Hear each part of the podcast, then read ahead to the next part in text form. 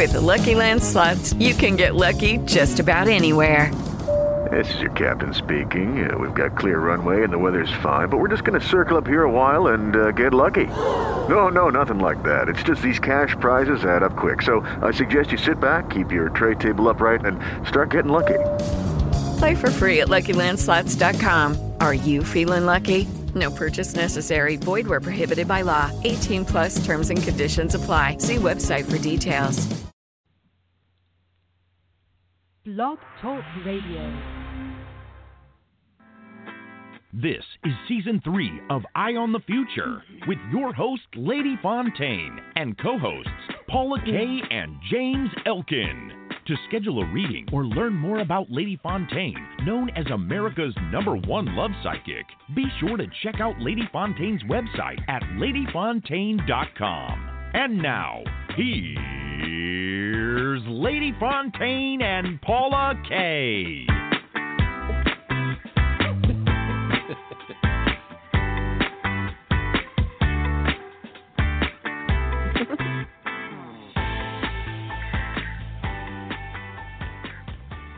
Hi, this is Paula Kay, and this is episode three of our third season of Eye on the Future.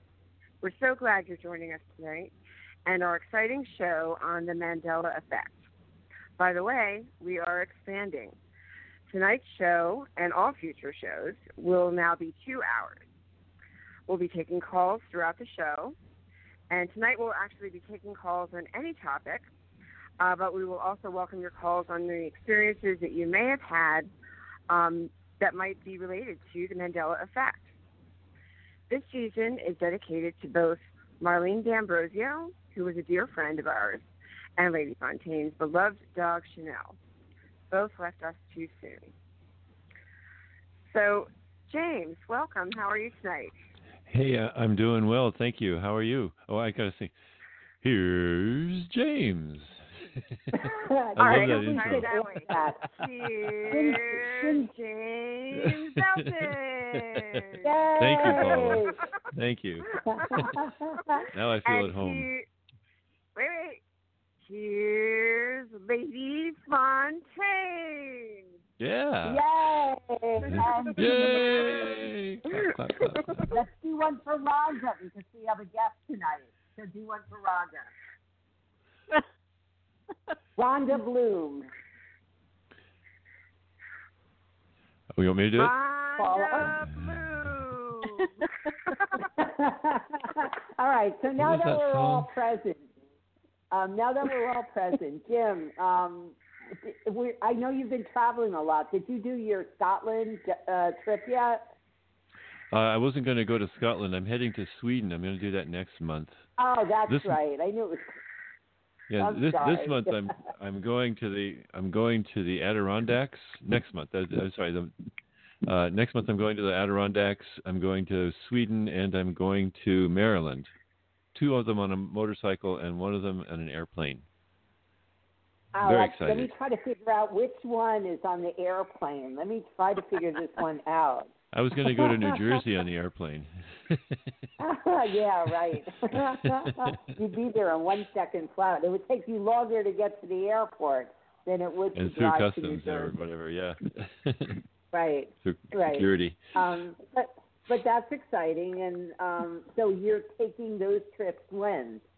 Um, between Um, when and when? Because you're going to be down in North Carolina in September, right? Right, right. Um, I'm taking the trip up to the Adirondacks on the first Thursday, and then I'm taking the trip up to uh, down to Maryland right after that. And then when I get back from Maryland, I'm jumping right onto the airplane the next day for Sweden. wow. I'll be getting back around the Is. Bing- Is Bing Wei Beg your going with you? Is your Yes. wife going with you? Mm-hmm. Oh no, awesome, awesome. So, are you excited to see your daughter? Yeah, I'm excited to see her and the things that she's been doing because she's been doing uh, organic farming out there. She's been uh, a volunteer farming to to uh, organic farms, and they give her room and board to work on their farms. And she's met a lot of very interesting people, and now we're going to run around and meet them. And we're also going to visit some relatives that go back four generations. You know, my, when my Swedish grandparents came to uh, the United States, they left family back in Sweden, and uh, I'm going to go visit those guys. And have you met them before? I I have met them once before. Yeah, once before. Um, uh, so this will be a, a great thing because we'll be actually spending some time, you know, at their homes instead of just, you know, having lunch. So uh, we're looking forward See? to it. Yeah. And then, then in September, I'm making a. In September, I'm making a trip down to Tennessee and North Carolina um, to visit family from the other side that are long lost relatives. That I, I met all these people on Ancestry or because of Ancestry.com. Very strange. Yeah, I'm I'm also finding relatives all over the place from Ancestry as well. Um, so where are you going to be in Tennessee? What part of Tennessee? Knoxville area? Uh, uh, Nashville uh, is going to be one place. I'm going to Ah. be visiting a friend there, and I'm going to be visiting. Um, uh, uh, uh, I forget the name of the town now. Uh, oh, Chattanooga, near Chattanooga. Uh, oh, oh, there's a dog show down there. What, what what's the date that you're going? Um, uh, what date am I going to be there? Should I be saying this stuff online? Oh, maybe not. It just occurred to me it's like somebody's taking notes and they'll know when to break into my house and steal my. Uh, well, there's nothing to steal, so that won't matter. Um, no. Okay, so Yeah, we'll I'll be there on the- that offline. I put- Um, I'll be yeah, there on the 'cause there is 14th and the show 15th. down there. Not that you On the want to come to a dog show to visit me, so. I'll I'll be there on the 14th and the 15th. Oh, okay. I think it's the week before that the dog show Oh, is okay. down at, at this, Okay. uh, but I don't know. I'll I'll I'll talk to you offline. All right, Okay. Paul. I'm sorry I'm hogging all your your questions. I'm turning it back over to you. Okay. Um, so, Lady Fontaine, I know you have Yes. something coming up in this this fall, uh, the Poconos Witches Festival. Why don't you tell us about that? Yes. Well, I'm so excited. This is the first year that um, I'm attending in any capacity. When they were down in the Lehigh Valley, I used to always see their masquerade ball, and I, you know how I love Halloween, so I have always wanted to go to that masquerade ball. So this year I am going to be involved on Friday night in the paranormal investigation. Jim is also going to be involved, and um, on Saturday, um, I will have a booth and I'll be doing readings and selling some merchandise. And then on Sunday evening, um, we're having a psychic dinner, and um, yours truly is the psychic medium for that event. So whatever comes through, you know, whoever um, from the other side or spirit, whatever messages come through, come through. Um, this is taking place in Lake Harmony, which is in the Poconos. So anybody in the New York, New Jersey, Connecticut area, or anybody who wants to fly in from California, hint, hint, Rhonda, um, you might want to you might want to come Who's join Rhonda? us and have some fun. Rhonda, Rhonda, Rhonda is on the call with us today. I guess it's time to introduce Rhonda, Paul. Rhonda no, I am Bloom is on the call with us. She's our I know, guest but could. I finish talking about? Could I finish talking about some things I want to talk about, and then we'll introduce Ron. Okay. So, do you have any other questions for me, Paula? Yes, I did want to ask you how's Paris. Well, Paris, okay. Um, first of all, I mean, from a confirmation standpoint, she's beautiful. I mean, she's absolutely beautiful, and she has the sweetest personality. But I am having some issues with her, and I had contacted two different animal communicators, and the first one that I contacted, and you know me, I could be pretty far out in my belief structure. Um, the first one was so far out that I'm still processing it to try to figure out if anything she told me was even, you know, possible. I mean, it was really far out. Um, and then the second one, um, what when I was getting the readings, um, I, I was just listening and taking it all in. But in the end, I'm blown away, by, absolutely blown away by her. Her name is Mary Beth Decker, and she's from Sacred Grove.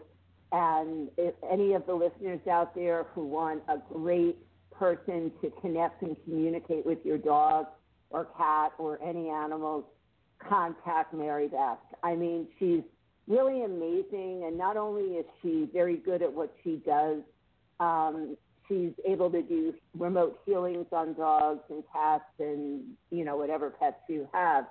Um, but she really, I, what I feel as a psychic, I feel her true love for the animal. I really do, and I think that's how she's connecting so effectively. It's through love. Um, when she's working on Paris, in fact, she did some work on Paris today. Um, I could feel it. I could just feel the love that she's sending. But there had been a tremendous improvement in Paris for several weeks. I mean, we were doing great. And we had a little setback last night, but it was minimal. And what I find really astonishing is I, I mentioned to Mary Beth um, the other two dogs that were involved. And the other two dogs really weren't the problem. I mean, Paris was the problem. But the other two dogs have totally backed off and are totally just observing now um, and not getting involved when Paris has a moment, um, which I find so interesting because I didn't even ask her to, you know, to to work on those dogs, but somehow they got the message and you know they're behaving wonderfully. So although I personally do psychic um, readings also with pets. Um, really highly recommending Maribeth Decker. I think she's great, and this is what she does. I mean, you know, like I do so many other things um, that I encourage anybody who's out there listening and has any issues going on or wants a healing for a remote healing for their for their pet, contact Maribeth. Again, she's um, at Sacred Grove com. She's great. You'll love her. So overall, Paris is doing great, and I'm happy that I found Mary Beth and um, hope that Paris continues to improve. Thank you for asking. That's wonderful. Yeah, it's great. Yeah, it is. So now maybe it's time to introduce our guest. Rhonda oh. Bloom is with us tonight. and here's Author. Rhonda.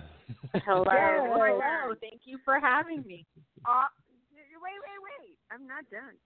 Oh. The author and good friend of Baby Sorry. It's Rhonda Bloom. Okay.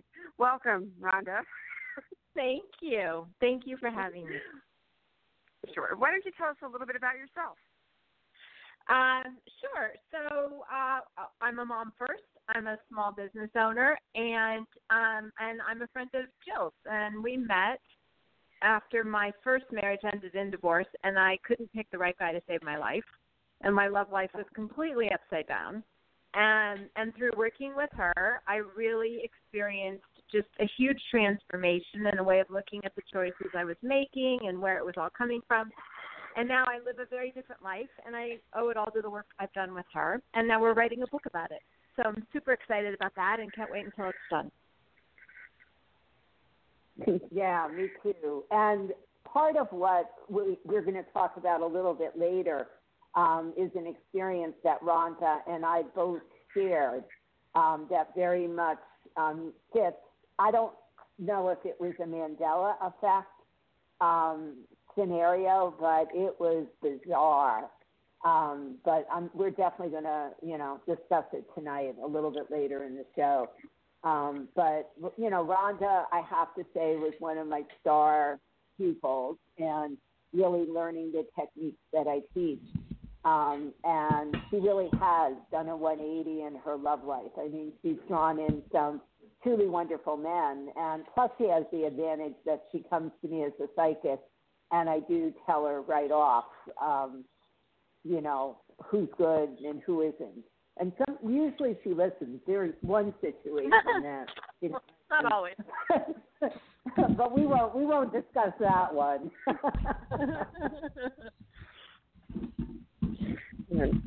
well, we Rhonda, are I'm very anxious to to hear. have you here, Rhonda. Thank Go you. ahead. I'm sorry. Did I say your line? Yeah, but it's okay. All right, go ahead. Go ahead. I'm going to keep my mouth So, shut anyway, tonight- the last. So tonight's topic is the Mandela effect, and I- you know I'm thinking you know a lot of our listeners may not even um, know even on a high level what that is. Um, I had done some research earlier today to see where this all started, um, where the term, even uh, like how it originated, and um, it was in 2009. Paranormal researcher Fiona Broome coined the term Mandela effect and it was to explain or describe um, synchronous historical memories that you know masses of people had that didn't seem to match documented history. So there's a lot of examples about you know uh, things that would fall into this category, but um, the death of Nelson Mandela and that being a point of contention as to when that occurred is um, one of the biggest and most famous situations like that. Uh, so that's what we're going to be talking about tonight, listeners. So it's a really interesting topic, um, and we encourage you to call in. Our phone number here is six four six seven one six nine seven six four. So if you have questions for Lady Fontaine uh, related to or not related to the Mandela effect, um, feel free to call in because we will be taking calls throughout the show. Fontaine? So, Paula, Paula, Yes. um, I you uh, I've seen the website that you got the information from, and um, that's I don't remember how I came upon it, but I do distinctly remember the day that they announced in 2013 that Nelson Mandela died, and I'm going, huh? Yeah. What? You know, he died Yeah. 20 years ago in prison. How could he die again? And the thing of it is, for me, I've had those experiences numerous times that I'll hear news that somebody famous is getting married or dies or is taking a trip or is going to be a, a guest on a show. And I think, huh? Didn't they die like X amount of years ago? Or, you know, aren't they Yeah. already married or something like that? And Yes. when I went to this website and I started reading, I was literally blown away because so many of these experiences are ones that I personally share a different memory than what is on this timeline. And to since we brought up Mandela, since it's named after Nelson Mandela, you know, let's talk a little bit about it. I mean, in this timeline, in this reality, he died um, in In 2013. 2013. I don't rem- right. I don't remember the exact date, but I think it was December, maybe December 5th. Yeah. okay. And then, but yet, there's a historical um, book written in South Africa um, by a historian that states that Nelson Mandela died on July 23rd, 1991. Yes. And also, my additional research I did today um, also brought up a different date or a different time period, and that was 1983. Um, a lot of the people who are claiming that they remember this are recalling it as 1983. So I'm not sure what the situation is with the book, but regardless, I mean, there could be two or three timelines that we're dealing with here. Maybe it's not just two. I mean, hmm. Oh yeah. I don't think any of us really know be. what's going on here. Okay. No, there could be limitless, you know, alternate realities because let's face it, there's alternate possi- Yeah. you know, possibilities. Every decision Yeah. we make, um, you know, there's theories that there are, you know, of, of, of various timeline. Let's assume we, we decide to, you know, go right. There's a whole Yeah. timeline that follows us going right. If we go left, there's a whole timeline that Right. follows us left. If we Yeah. stand still, there's a whole timeline that follows us standing still. If we go straight, I mean, it goes on and on and on. So um, Yeah. I, I think it's lim- absolutely limitless. Um, when was he in prison, though? Do you have that date? Well, you know, one of the things that that I found most interesting, okay, is a lot of these people who um, recall recall that uh, death in 1983. Um, you know, occasionally it's not just the memory, like our own memories that we can count. And occasionally there's some physical evidence that we can find that will support that it's not just our memory. That yes, in fact, we have this proof that Right. you know this was the case. And um, actually, today I saw a post by a man named Robert Crowder. By the way, Robert Crowder, if you are out there and happen to be listening to the show, please call in so we can talk with you. anyway, Yeah. this guy Robert Crowder, he had um, when, when he was shocked when he saw in 2013 that Nelson Mandela died because he knew for sure that he remembered that Nelson Mandela had died in 1983, and he knew because he was in school at the time in like a um, I forget what grade he was in, but but he had an assignment that every week everybody in the class was supposed to write down the current events of that week and bring it into class, and that was like their homework. Um, so when he saw this, you know, he he told his dad, you know, that that he was going to go find proof of this because his mom had saved like all of his school records, and he went through the boxes and he found that paper where he had written down that Nelson Mandela had died in prison. Um, he didn't have the exact date; he only had the week ending date, but it was uh, the week ending March 11th of 1983 in the case of Robert Crowder's um, physical evidence. Um, and he had, you know, gotten an A on his on his homework. So um, apparently the teacher didn't mark it wrong either.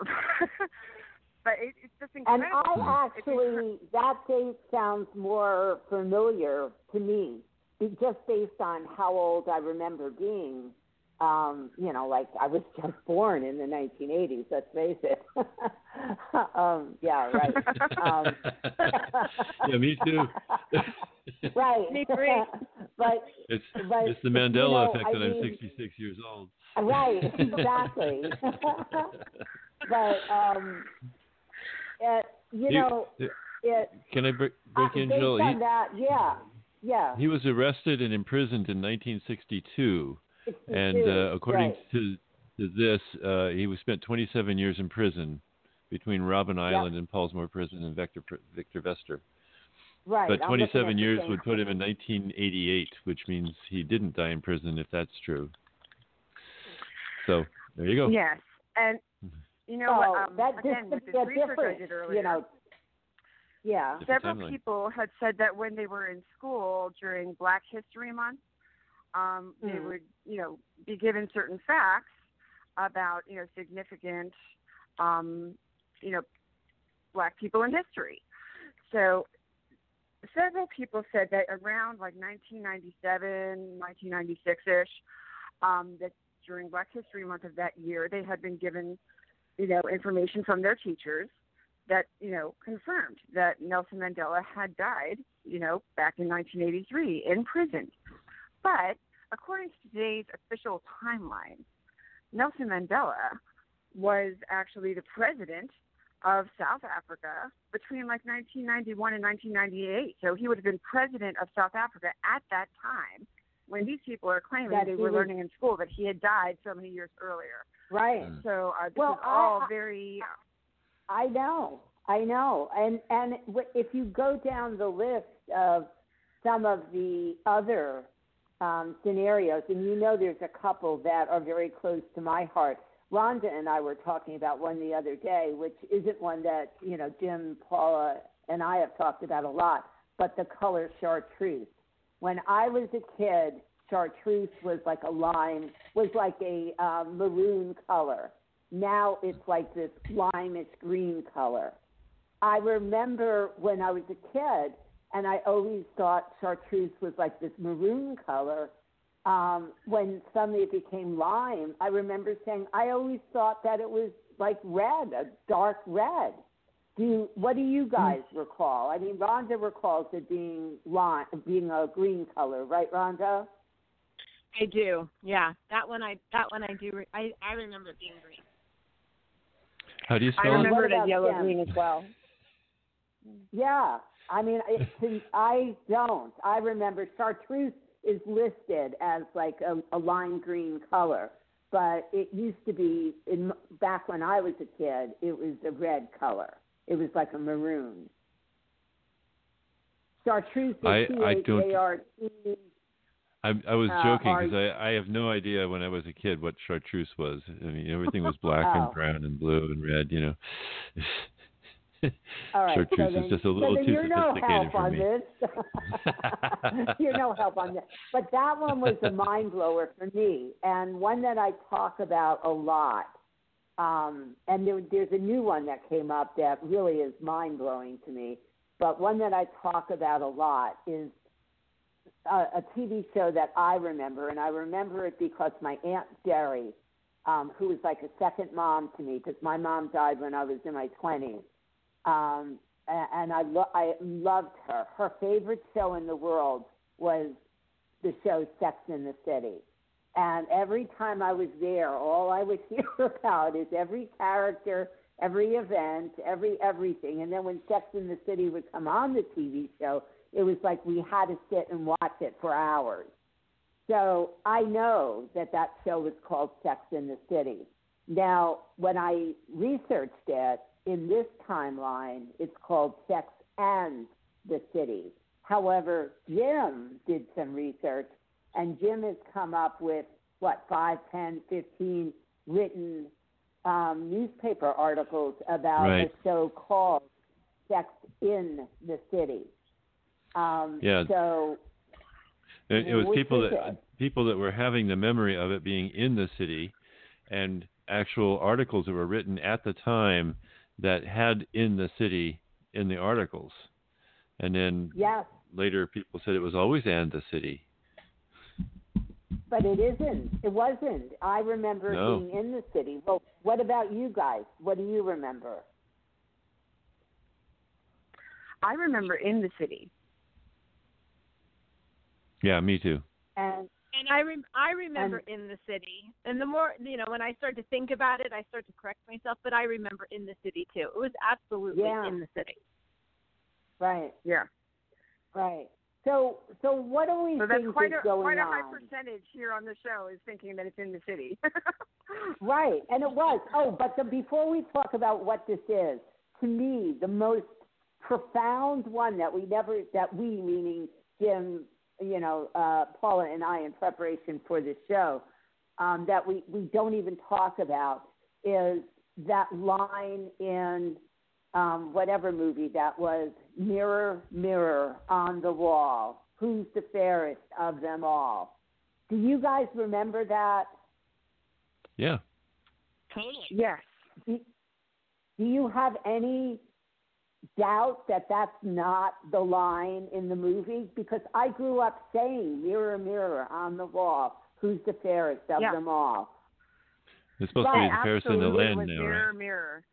Oh, but in this land, in this land, in this um, timeline, Timeline. this reality that we're in, the line is magic mirror on the wall. Now there is no way in my world that it was ever magic mirror. No, that that really jangles. Yeah. It, yeah. Never. Never is right.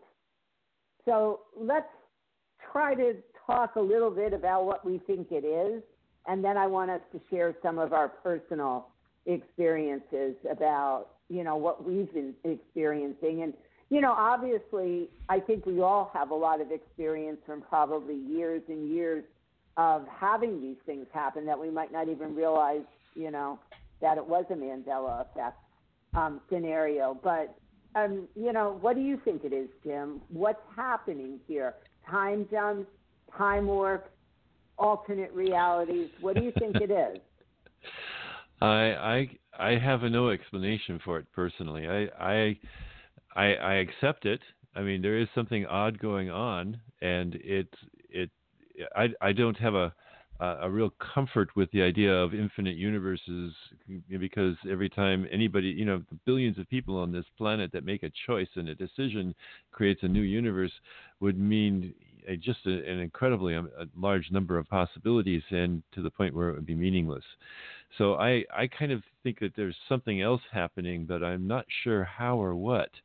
Uh, so I'm leaving it open. I'm, I'm a Taurus, so my job is to wait until I come up with a really good one, and then I'll just defend that to to, to, to my life because we're very stubborn once we make a choice. well, I know that because you and I used to battle over everything, every concept, yes. and now we agree on. I guess both of us matured a bit, and now we agree on most everything. I'm sure there's certain things we won't, but see, it's about time um, you came to my side. see, I think we met in the middle, but you never know. Maybe I did. Maybe I did. Um, I don't know. Paula, what do you think? What do you think is going on? although I think it's definitely possible that there are these uh, other realities that maybe we're going in and out of, or I'm not comfortable. Like he said, I'm not comfortable with the idea of that, even if it may be what's really going on. I acknowledge it may be what's really going on, uh, but I don't like it if that's what it is. Um, I mean, I guess uh, another possibility. no, you don't like it. I mean, there's a lot of because things I, I don't like, but it's trust. part of life. I think we all want to be able to trust that you know the experience that we're having is the one real experience. So if there's all these other ones, and we can't, you know, then count on on having things be the way that we know them to be, it it's it makes us uncomfortable. Um, well, one idea actual... that I had. Go ahead. Go ahead. Go ahead. One no, I want to hear that I had. Okay, because so much of this hinges on Nelson Mandela. Um, is that maybe the uh, the person in charge, okay, saw after Nelson Mandela actually died in prison in 1983 that that started a chain of events that ended up in a very undesirable place. And they were able to trace it back to that event, the dying in prison. That was uh, the point at which things started to go the wrong way. So they said, okay, let's do a do over. And they redid it so he lives through prison, comes out and becomes president of South Africa. Um, maybe they even did this two or three times. Maybe that's why we have these couple of other dates uh, thrown in there as well, um, in an effort to try and prevent whatever the outcome was of the reality that started with Nelson Mandela dying in prison in 1983. Um, so that's a possibility. I don't know, but there's a hundred like possibilities. I like that. Wasn't so there a movie like that that they kept on? Every morning they woke up and they kept on having a different version until they got it right. I've seen a few movies so like that. Groundhog Day. Groundhog Yeah. Day. Right. Yeah. But there was another movie. There was another movie where with Groundhog Day, I don't did did in the end did it end up being the you know work itself out or did he just Yes. keep on having? No, okay. he worked it one, out, yeah. The movie, yeah, the movie that I remember was in the end he finally got it right. But when I'm when we look up the the true meaning of alternate realities, it says alternate realities are worlds that exist exist next to, in parallel of, or in mm-hmm. place of our own. And that's Right. what I believe. I believe that there are all these other realities and we're time jumping. Some of us are time jumping, or maybe all of us are, but you know, a lot of us have um, a lot of us are open to a lot of different concepts and other people are very closed and they don't want to admit or they don't want to see it and you know they're skeptical on a lot of things so they may not embrace it the way I do. But I do believe in some way shape or form we are dealing with some kind of alternate reality scenario and that we are jumping from reality to reality. And it doesn't mean that there's nothing to rely on because you know, physicists, not, you know, flaky people like me, but, but, uh, you know, who have all these thoughts that, you know, define logic. But, you know, scientists are now saying that they can't prove that we wake up, that we don't wake up every single day in a different reality, and that we have this whole slew of memories that support that reality. And if we look at time itself, we all know in reality, all time, there's, you know, we see it in this rea- in this reality, in this lifetime, as linear, but in reality, all time is happening at the same time. And what that means is we're living our past lives, our future lives, our current lives, and every bit of our current lives all at the same time. And you know, maybe there, maybe somehow in that, you know, thing itself. Imagine all the millions of people in the world and all these like, you know, um, you know, um, memories and stuff. Maybe somehow we are hopping I don't know, you know, or or maybe we're all psychic and we're all picking up on this other stuff that indeed is happening in somebody else's reality. Who knows? Well, I, I think it's one thing if we've got memories uh, that don't have any paper or you know documentation that backs it up, but it's another thing when there's actually you know newspaper articles that say these things and and and and nobody has a reason why that newspaper article has that.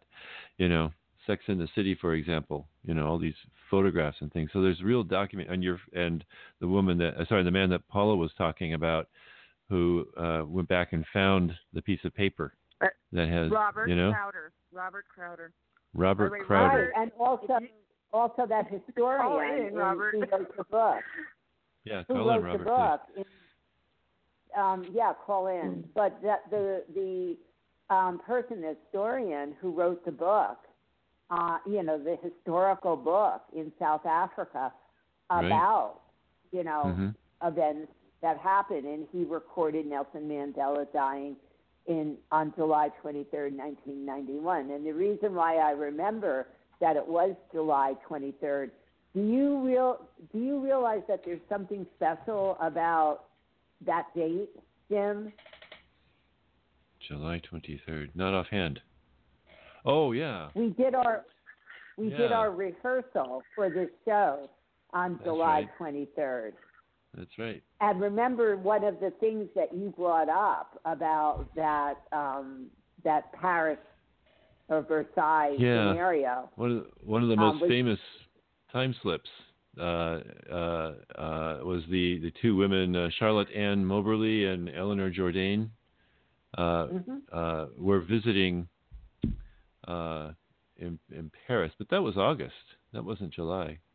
That was August no, of that's 1901. different. But but um, that was Oh, exactly a right. hundred years to the day. And the reason why I know it is I was one of them. Right. Right. And it blew me away when you brought that up in rehearsal because, I mean, you know, a, a former friend of mine, um, Julie, and I, I know were those two people. Right. But talk more about it because there may be some people who don't know about it. Well, they were they were walking around in the castle in the, in in the Versailles not castle but the the uh, palace, and uh, and uh, they they got a little lost and and all of a sudden they found themselves actually walking through the the, the palace at the time that Marie Antoinette was still alive, and uh, seeing all these people and interacting with them and uh, and, and uh, you know, just totally kind of blown away. They they figured that they were just actors, and it turned out that there were things that that they remembered that nobody ever knew. Uh, that were details about their their book that that were written in their book. Uh, their book is called what is their book called? Let me look it up here. Uh, a book about the experience called An Adventure. Exciting title. Uh, they wrote it in 1911. Uh, they used pseudonyms for themselves of Elizabeth Morison and Frances Lamont. But they oh, they isn't met. that funny? Yeah, And They now claim that the woman- rings a bell to something that I'm doing. they claimed that the woman they saw was Marie Antoinette herself. The book was controversial, and lots of skeptics out there batter at batter at, but they batter at everything. So that's okay. Uh, um, they thought that me, you know, some people were claiming that there was some kind of psychosis transferred because they they were lesbians. So that was like the ultimate insult. Like, okay. I never heard they were lesbians. oh, you didn't? That up? Was the theory, wait, wait, no, I, the version the, theory, the version that I heard was not that. was the theory? But, what? Oh, was the sorry. theory, James, was the theory that that lesbians have have a, a psychic connection with each other? Is that the mm-hmm. theory? Skeptical organizations have attempted to discredit their account and chalk the event up to some kind of female hysteria. One explanation was that it was brought about by some sort of shared psychosis that was transferred through le- lesbian relationships. Oh my God. Oh Okay. God, that ludicrous. First of all, I never heard they were lesbians. Oh, well. I never heard that part. I did some not. up- interesting, uh, interesting research, but but the the the uh, the fact is that these people came up with material that that could only be known if they had experienced them the the the uh, the the time uh, uh, directly. There are buildings that that were suddenly not there anymore because they had been built later. You know, Mhm. and buildings that were there that were that were no longer standing. There was all kinds of Right. peculiar details that they didn't have any idea, but but there they were. Right. Right, and and even the uniforms that everybody was wearing, I mean, to the T, they were able Yeah, to everything was- describe it, and they had no way of knowing it. Right. Because it's not like the internet, you know, back in 1901. It's not like the Yeah. internet where you know we were you're able to research everything. And the fact of the matter is, is that um, Julie and I had because we we had um, neither one of us are lesbians, by the way, but um, we did have not that there's anything wrong with being a lesbian, but neither one of us were. That wasn't what made us think it. It's just how meaningful and how dynamic that was to us. We found out about it in 2000, and we had planned a trip to Paris, well, to Versailles. Um, you know, originally we were going to go on August 10th, 2001, in 2001, but then I had built a house and I was moving in on August 10th, 2001. So Wow. I ended up, we ended up pushing it back a couple of weeks and then 9/11 happened, and bingo, forget it. No way you put Hmm. me on a plane. So we ended up going to the Wax Museum in New York instead, um, because there's another, you know, we'll talk about it another time about my um, one of my past lives. But I want to get to some of our personal experiences with the Mandela effect. But before we do, I want to just read you something um, that I think is very um, significant. Now, we've all heard of Stephen Hawking, right? Yeah. Physicist, okay, so physicist um, Stephen Hawking's last paper before his death also dealt with the multi multiverse, the multi-universe. The paper was published in May 2018, just a few months before his demise. About the theory, he told Cambridge University in an interview published in the Washington Post, and this is what he said.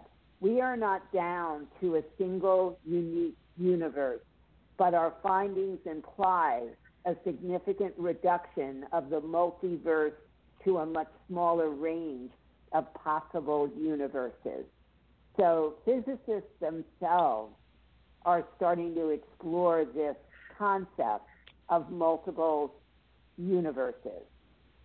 So I found Yeah, it's a- that to be It's a natural outcome of the of the quantum mechanics. Uh, I, I'm sorry, of the uh, uh, uh, the theory of everything, where they're trying to collapse all of the theories into one theory, and quantum mechanics is, is a piece of that. But there's there's uh, uh, the whole dark matter thing, and the, the whole idea that that we're, the universe is constantly accelerating away. From, you know, pieces of the universe are constantly accelerating from the other parts. This is all you know, one way that they can explain it. Physicists' job is to try and explain what's going on. Uh, when they see all this phenomena, they can't otherwise explain. They come up with theories. Uh, they they come up with many times theories uh, to to uh, uh, that include things like multiple universes. It, it, makes sense according to a theory, and there's other theories that don't need multiple universes. But, so I understand why he's saying that, because uh, uh, the the more like with string theory, things like that, the more universes you create, you're you're you're losing an economy, which is very common in the universe, where where everything is restricted to like a finite size and a finite amount of energy in it, and to have suddenly all these universes appear the moment somebody thinks a new thought would would would totally contradict that idea. So that's that's the thinking that I've I've heard physicists tell me about what's going on, what what's meant by that. Sorry, I went on and on. Um, no, but I'm not getting your point. That um, I know that you're saying it's a theory, which obviously everything at this point is, since we don't have proof of anything. But, yeah, that's what physicists um, do is they come up with theories. That's why they you know they call right. it the theory of relativity, even though it's almost you know always proven right. It's still the theory of relativity because it's it's still physics. It's not science yet. Right, but see, I mean, clearly, because I said before, every choice we make, I believe, yeah. creates a a a, a, sure. a, mul- a different uh, set it, of yeah. probabilities and possibilities Uh-huh. for us. Even as a psychic, when I'm reading someone's energy, I see multiple paths. And Uh-huh. I often say, based on the decisions and the direction you're going today, I see A, B, and C happening. But if you opt to do, you know, Q, R, X, Y, Z, you could change everything and go that direction. And there's probably a million paths and probabilities that I don't even see. I probably Yeah. pick up on, you know, what are probably I pick up on the timelines that they're jumping between or ones that they really want to be on but don't know how to get there. Um, you know, uh, you know, and what else is going through my mind is I can't think of what it's called. I don't know why my mind isn't thinking of it right now. But um, that big, huge machine that spins around, and they every time they do something, Russia has one, and the United States has one. It's and Sweden or some or Switzerland has one. They have them underground, and you know, they say the end of the world is going to happen because they're breaking up neutrons and protons and all this other stuff. I can't think of what You're it's talking called. about particle, particle colliders, right? No, well, yeah, but there's a different name s- for it. Like like CERN, and places like that. Oh.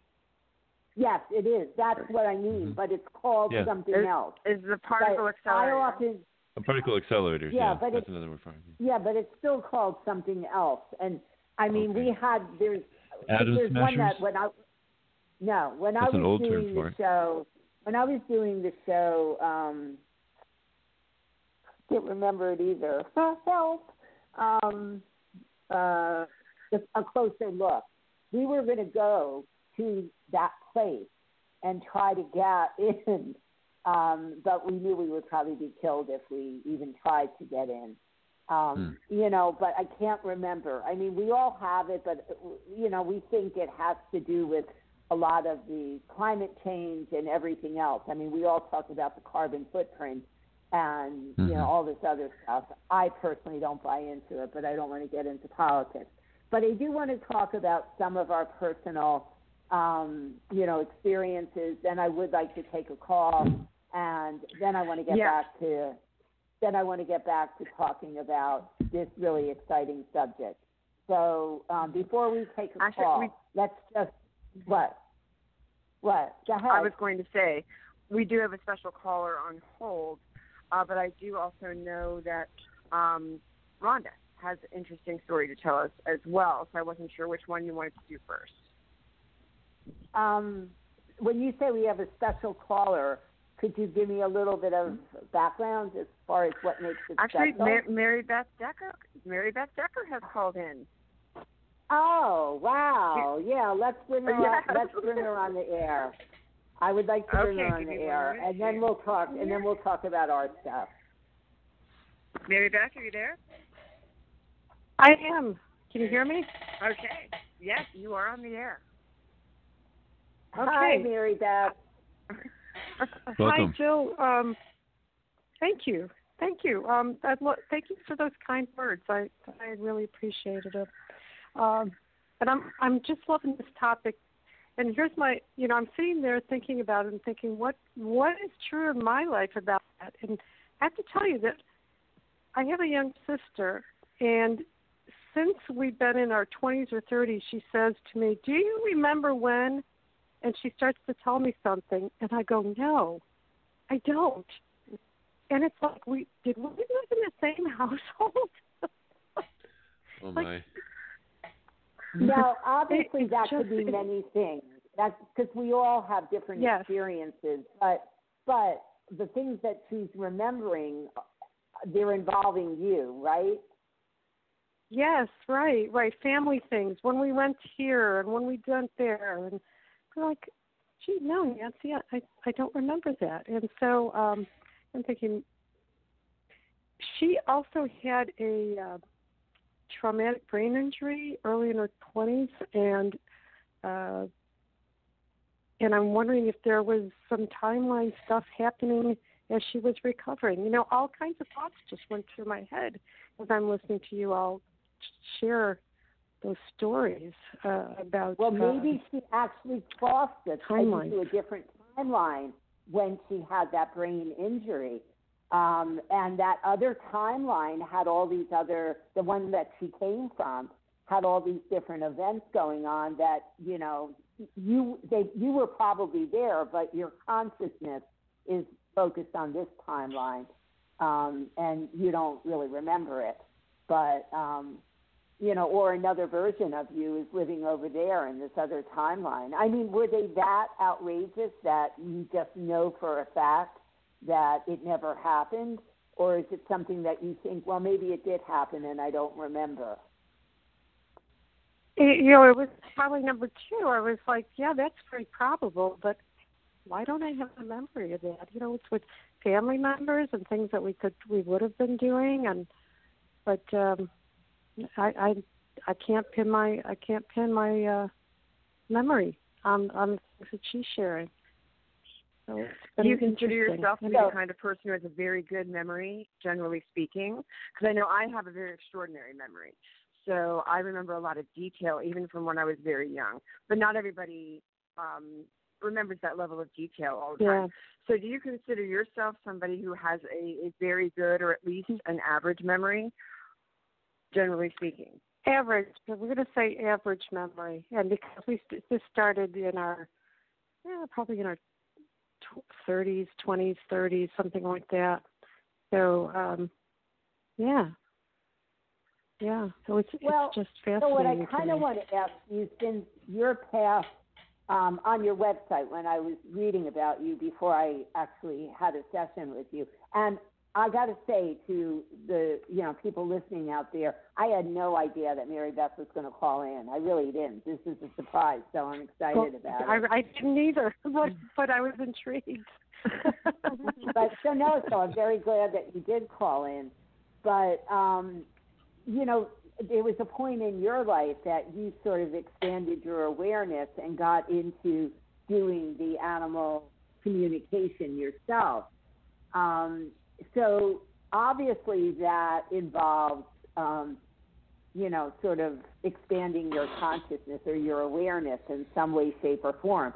So with that piece of you, when your sister talks about these experiences, what kind of feeling? Do you have that feeling that no, there's no way, or do you have not your not what you're thinking, but what you're feeling? Does it feel like a validation when she says it? My my thinking was no i i don't i don't remember that. And um i'm like this is very possible. It's very probable but i don't have that particular memory that she had. Um it's something we would do but but it, it was always like no i don't think so. But have you ever asked your parents or other people in the family that would have been there? Yeah it's a little late because i really didn't Oh. Pass. yeah, so and I, I never even thought of the concept. Yeah. But I'm wondering, you know, like there's times, especially this is the way I work, that people say things to me, Mhm. and I get that immediate validation. And you know, any anybody who has read with me will know that I go bingo, bingo, that's it. You know, or or I'll say, gee, I Yep. got immediate validation on what you're saying. So that's really more of what Mhm. I'm meaning, not what you're thinking, but what you're feeling psychically. Um, do you get any impressions when she says stuff like that, or even when you think back to the memories that she mentioned to you? Okay. Let me let me check in with that.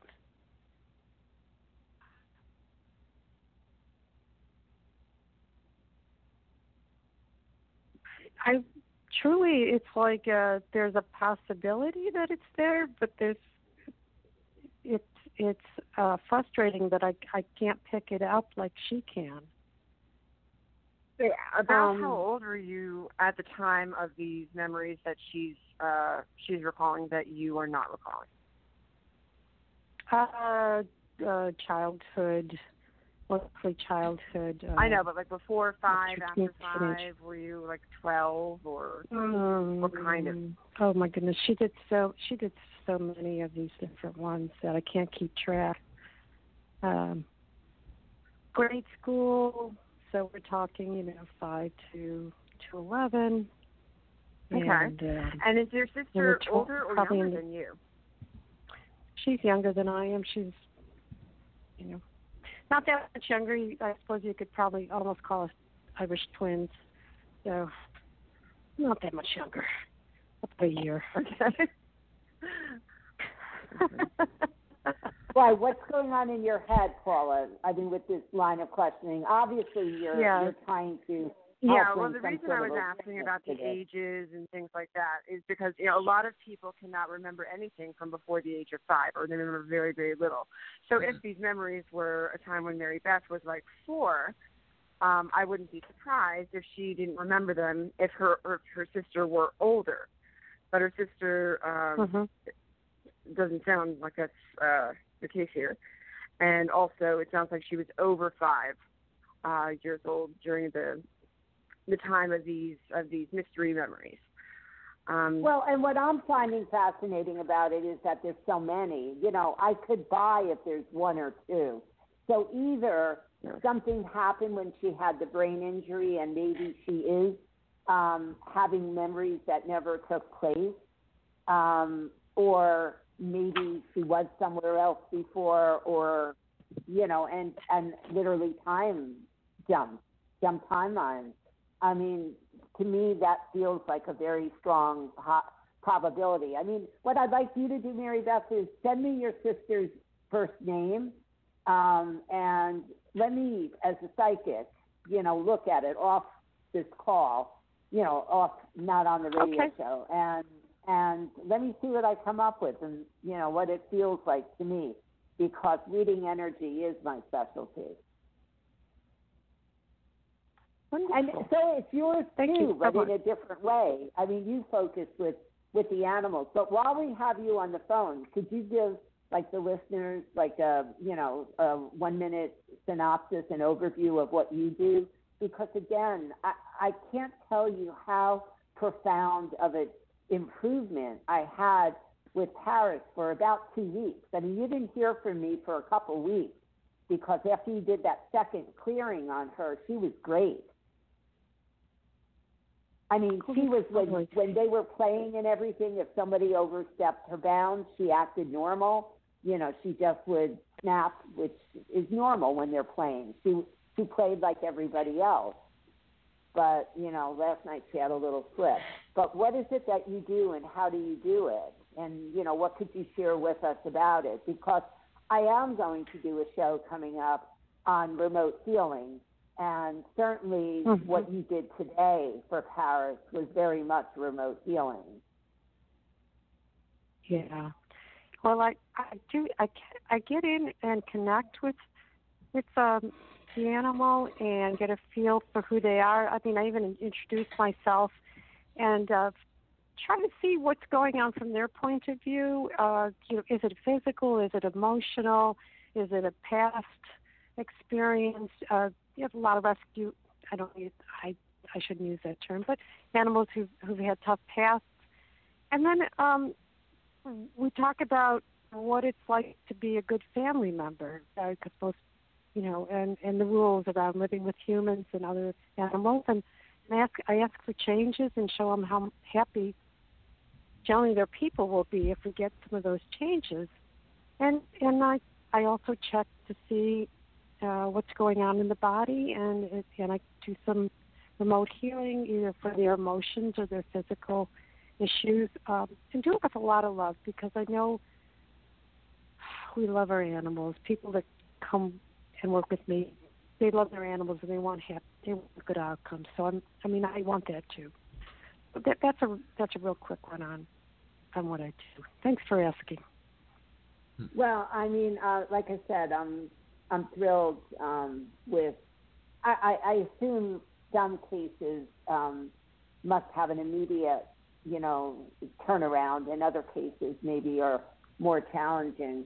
But overall, I'm very pleased with what I see. And the things that you say make sense because some of the physical areas that you mentioned, I was rubbing them on her, and um, a chiropractor, um, a dog chiropractor, um, several years ago showed me how to just go down the vertebrae and be able to, you know, feel if something's out. And when I did that, and I hit the base of her neck, um, to where her, it connects with the shoulders, I felt on the right side something was out. Oh, so, and I don't know Thank how you to for that fix validation. it. Yeah, but I don't know how to fix it. They, you know, I'm not qualified to do that. But I'm going to find a chiropractor down here and take her. But it's right where the neck connects to the shoulder. I could feel it. And when I was touching it lightly, she was like in my lap, rolling around. I mean, she was just in heaven to be touched, and I did work on those areas on top of her head as well. So Good. I mean, but she, she didn't want me to stop. She didn't, but I had to prepare for the show. So, um, you know, so I, I, you know, to me, actually, when we do the show on remote healing, I might ask you to come back. Well, thank you. I'd love to. So, Honestly, um, that would be that'd be cool. I'm thrilled to have you here. And again, I had no idea you were going to call in. Um, send me an email with your sister's first name and let me see what I pick up. Okay, we'll do. All right. Thank you. Thank you so much for calling. Thanks, Mary Sure. Beth. Thank you for. Thank you. Nice to meet you. All right. I think we have some other callers, but before we take any more calls, I would like to dive into some of our experiences. Um, and again, I'm not, I'm, I don't even know if they all fit into the Mandela effect, but what they do fit into is something weird is going on. So, Jim, I want you to start and, and talk a little bit about the experience you had a couple weeks ago. Okay. Um, lately, I've been spending a lot of time climbing down to the storeroom in my co-op, and uh, there's a lock on the storeroom door, and then there's a lock on a cage inside the the uh, uh, the storeroom, which is my personal area to to store my things in a safe place. And um, they're both of the both of the locks are master locks, but the keys are a different shape. One is round and one is oblong. It's kind of egg shaped. So I'm walking down thinking, okay, I'm going to get the round key and put it into the master lock that's on the door, which has always been the case, and open the open the lock up. And sure enough, it didn't work. So I took the oblong key, stuck it in the master lock on the door, and it worked, opened right up. And then I walked in, and only the round key would work on the on the lock on the cage. And then I thought, well, that's odd. Maybe I had it backwards. And then I went home, and the next day I came down and did the same thing, but this time the round key worked on on the door, and the Oh, oblong key God. worked on the cage. And I'm like, what happened? How could that possibly be? There it was, I, and I I have. I, it was so clear to me that I knew the round when I was walking down the stairs to get to the storeroom. I knew the round key was the right one for the door, and it wasn't. I, I just. And I, I just, was going to ask you if you've gone back there and had any more experiences, but tonight you answered that that you have, and it went back. So you. Oh yeah. If this was a time warp or time jump or something, um, you jumped back to your normal reality. You didn't stay in that other yeah, I didn't reality. stay. I, I didn't like that reality. I didn't like where I ended up. you never know what could have been there. You didn't give it enough of a chance. no, I, I have enough prescience to figure that out. Let me tell you.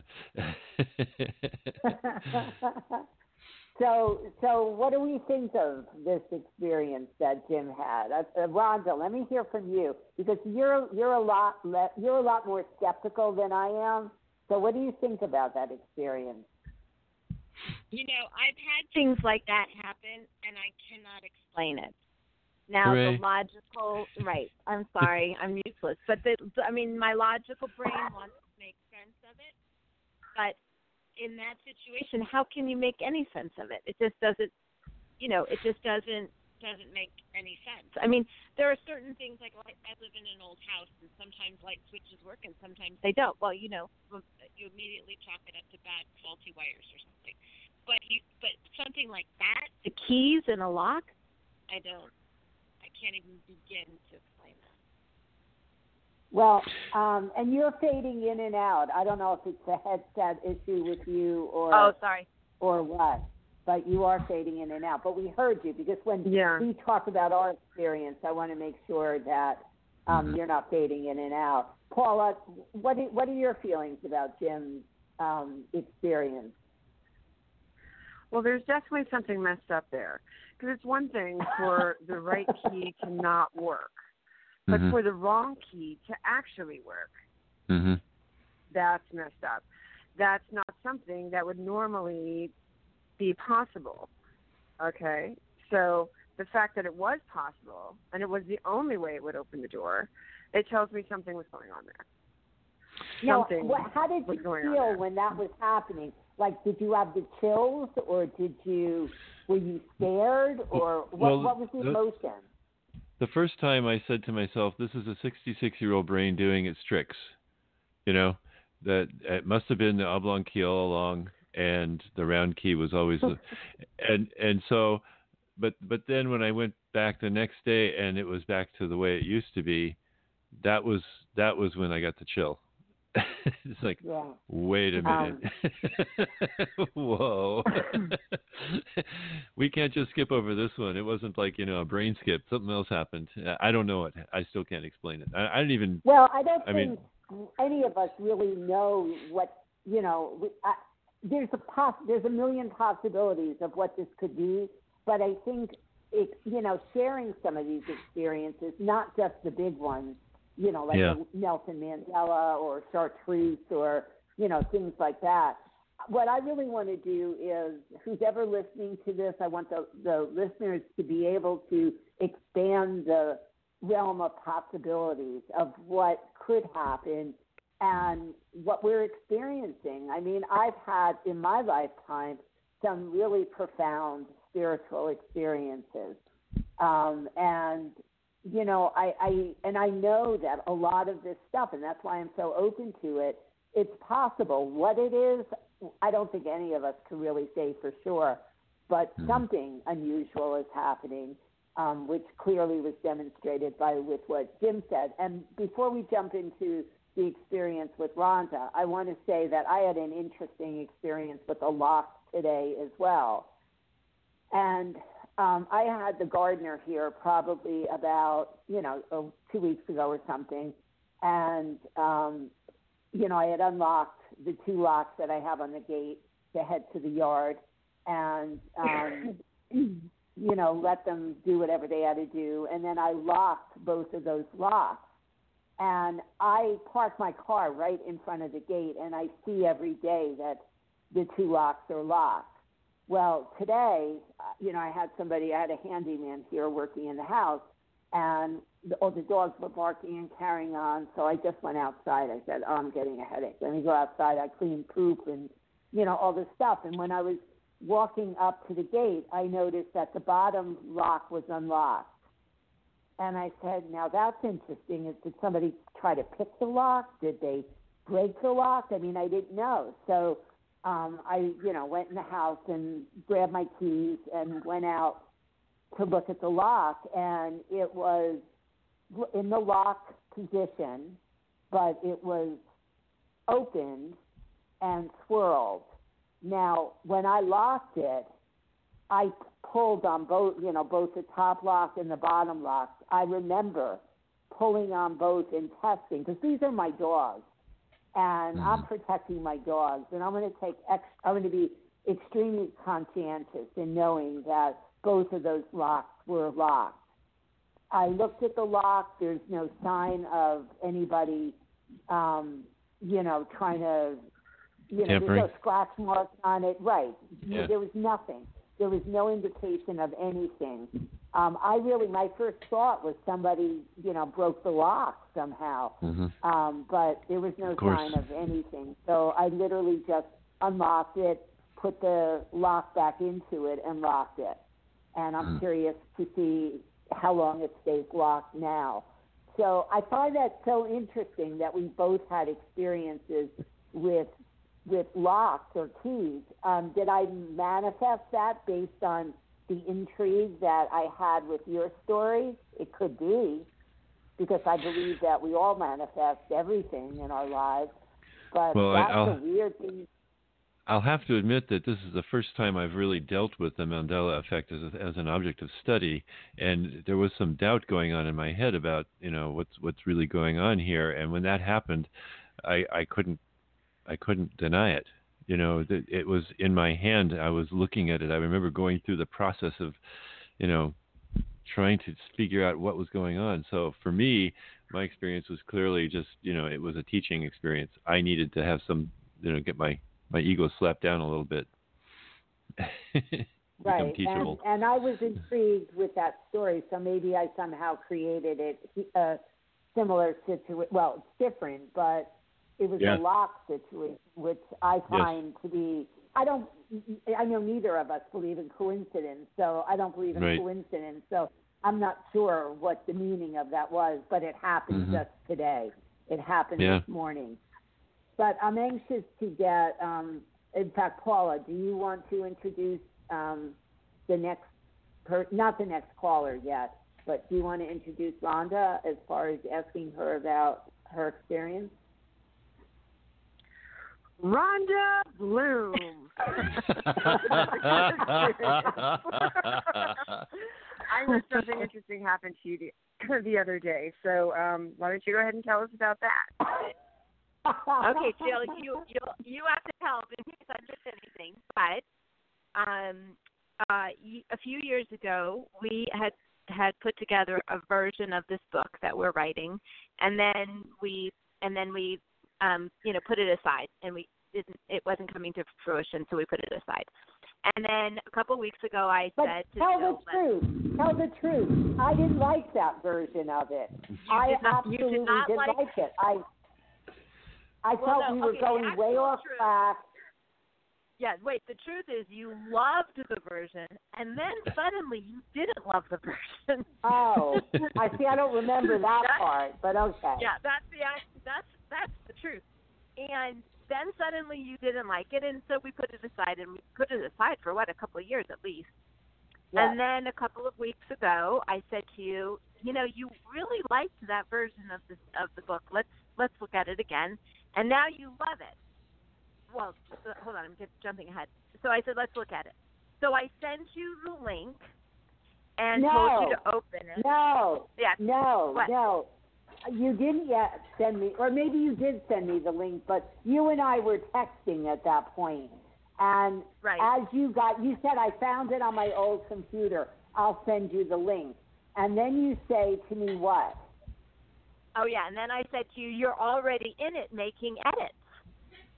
And I'm going, I, I And and then I'm panicking saying somebody is hacking my account. And I go, I log into Google. I'm changing my password. I'm changing security things. I'm changing everything, and all these edits are being made, right? Being made that day, that moment before she even opened the link. I did get in there for 10 or 15 minutes, and those edits were being made. And I went back and looked at them because I was still 100% confident that I was hacked because I had not, I had a new computer and a new phone. I had no hmm. way of getting into that document.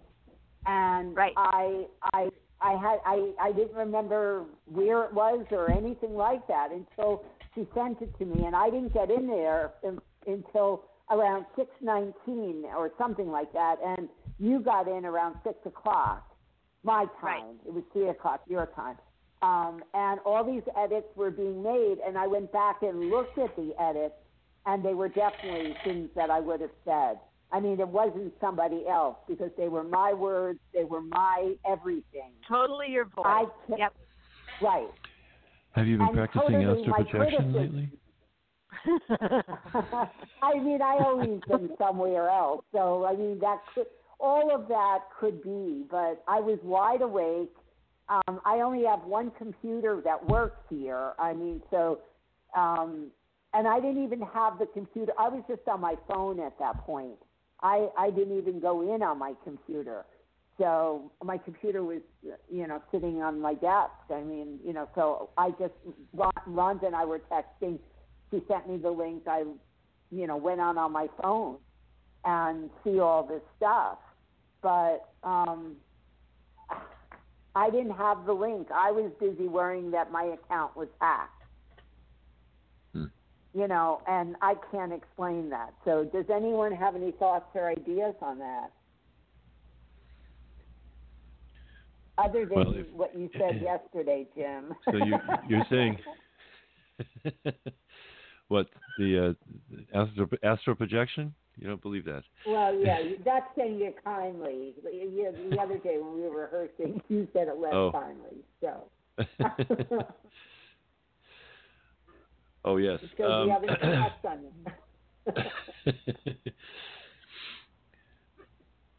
well, that's that's the only explanation I can come up with. Is that, uh, that I mean, if it's got the flavor of your of your edit of your style, and it's got your timestamp and your name on it, it's hard to say hard to say who else or what else would be doing that. But how did it happen? I didn't even have the link. When Rhonda got in, I was busy, and then she said, You're in. And I went right to Google to Mm-hmm. stop who's ever, trying to figure out who's in my account and why Right. they're in there. And, you know, but yet when I looked at those edits, they were all very much the way I would word things and things that I would change and, you know, suggest. Hmm. So I can't, I cannot figure that out because I didn't, I didn't do it. Well, per, perhaps you know, given the Mandela effect, perhaps you were standing in two timelines at the same time. Now that one is a new concept, I think. But why would we not be able to if we're infinite beings? And in reality, I'm trying to think of what Seth, uh, you know, um, said about that, which was that we are living in multiple realities at the same time. Because I remember when um, Seth was delivering his messages in his book, he said, "I'm right now. I'm in spirit, but I'm also living a lifetime of so and so, and I'm living a lifetime as a dog." And I remembered that. So he, that that shows me that we're able to live multiple in multiple realities, but um, it must have something to do with that because all time is happening at the same time. And And Jill, that would explain this my Skype experience too. all right, so let's talk, tell us about that. So, um, my husband died a few years ago, and um, about two weeks later, I got a message from him on Skype, but I had never ever connected with him on on Skype because we lived in the same house. Why would I? And um, and the message gave my full name and then said, "You now have all the tools you need." Oh, I got the chills. And I know I've heard this a million times, but I got the chills. Yeah. So how does that happen? Jim, what do you think? well, this is a different different radio show. We should be talking about spirits and communication, electronics. Uh, that's that's not unusual. I mean, people have gotten phone calls since there were telephones from from lost ones, lost loved ones. Uh, so I, I, would I would go there with that. Uh, electronics seems to be something that uh, uh, uh, you know, beings on the other side, let's put it that way, can easily make, take advantage of, which is why so many electronic tools are being used in ghost hunting these days. Ah. Well, and that is true. And I did myself have an experience different but similar um, way back when I was like, you know, in my 20s. One of the first jobs I had, I worked at a place that um, if it was an inside call, um, the phone rang once. If it was an outside call, the phone rang twice. So if it was an outside call, I went through, you know, good at morning, good afternoon, you know, whatever it is. Um, and if it was an inside call, I would just pick up the phone and say, Jill, you know, this is Jill. Um, so um, the phone rings once. I pick up the phone. I go, Jill, and then nobody says anything. So I go, this is Jill. Hello? Hello? Anyone there? And then I hang up. So I go home that night and I listen to my voicemail, and there's my voice saying, Jill, this is Jill. Hello? Hello? Is anyone there? And then I hung up.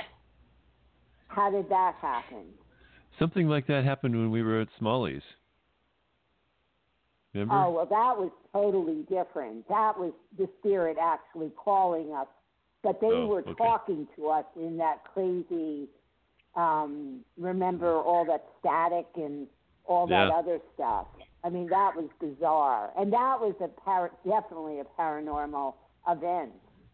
Um, you know, Yeah, at we- Smalley's. I have no doubt about it. we we were doing sure. a, I- a we were doing a ghost investigation there uh, at, a restaurant. Uh, it wasn't in Katonah or where where is it? Where's Smalley's? I Um, forget where it is now. It's in upstate New York. I forget what Upstate town. New York, It's, okay. It's Hudson Valley it's a- somewhere. It's a it's a documented uh, uh, restaurant that has had spiritual activity going on for a long time, and so we were we were doing an investigation there. And some strange thing was going on with the telephones where they would call each other. I remember the payphone would call the fax line. Oh yeah, call the fax machine. Yeah. it And, was pretty um, wild. But we have so many weird things happening here. I mean, we I still have. Oh no, it's on my old computer, and I don't have access to it anymore. But um, I had EVPs, and there was one EVP. I was doing a, um, a. There was a spirit that I picked up that was stuck, and I, when Jim and I do pa- paranormal investigations, we do them a little bit different than a lot of people. Um, most people just acknowledge that there's a spirit there. I help the spirit move on, you know, go to wherever they're, you know, I let them know that, you know, they're they're they've passed on, and I help them get to the next stage. So um, I was I went through helping one you know spirit that, and I, I don't remember who it was or what it was, and we picked up an EVP that said something to the effect of, um, "I'm home, Jesus," you know, like Jesus in like in awe, "I'm home." You Hmm. know, something like they they made it there. I helped them there, and they recognized that you know, based on their belief structure, you know Mhm. that they were in heaven. So I mean, that was to me a pretty wild experience. But that those are clearly paranormal experiences.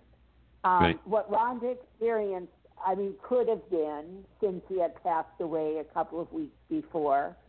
Um, but the message that he left, I think, was so profound to her that you Mhm. have all the tools you need. And he happened to pass away on my birthday, June 3rd. So every June 3rd, I mean, I'm, well, do you celebrate now as you get older? I don't know. But, you know, I'm celebrating, and, you know, Rhonda's dealing with her memories of losing her husband on that day, Mm. which is tough. Mhm. You know, it really is. But I'm not sure what that, you know, clearly that was a message from the other side, clearly.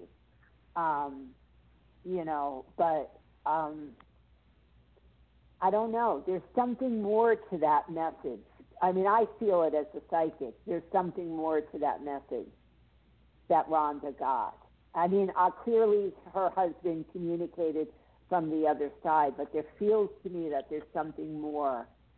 And it probably has to So- do with the message that he delivered, which is you have all the tools you need. What would more mean? What would you, what's going on in your imagination when you say that? Well, it's not my imagination. I mean, I've channeled him many times for her. And I remember one time describing a purple and gold football uni- uniform that, you know, he's, you know, in and all this other stuff. And Rhonda's like, oh, oh, I have that Hmm. purple and gold, you know, was it purple? No, it was white and gold. Um, purple, no, purple and Ron- purple and white. Oh, it was his purple. college a jersey. purple and white.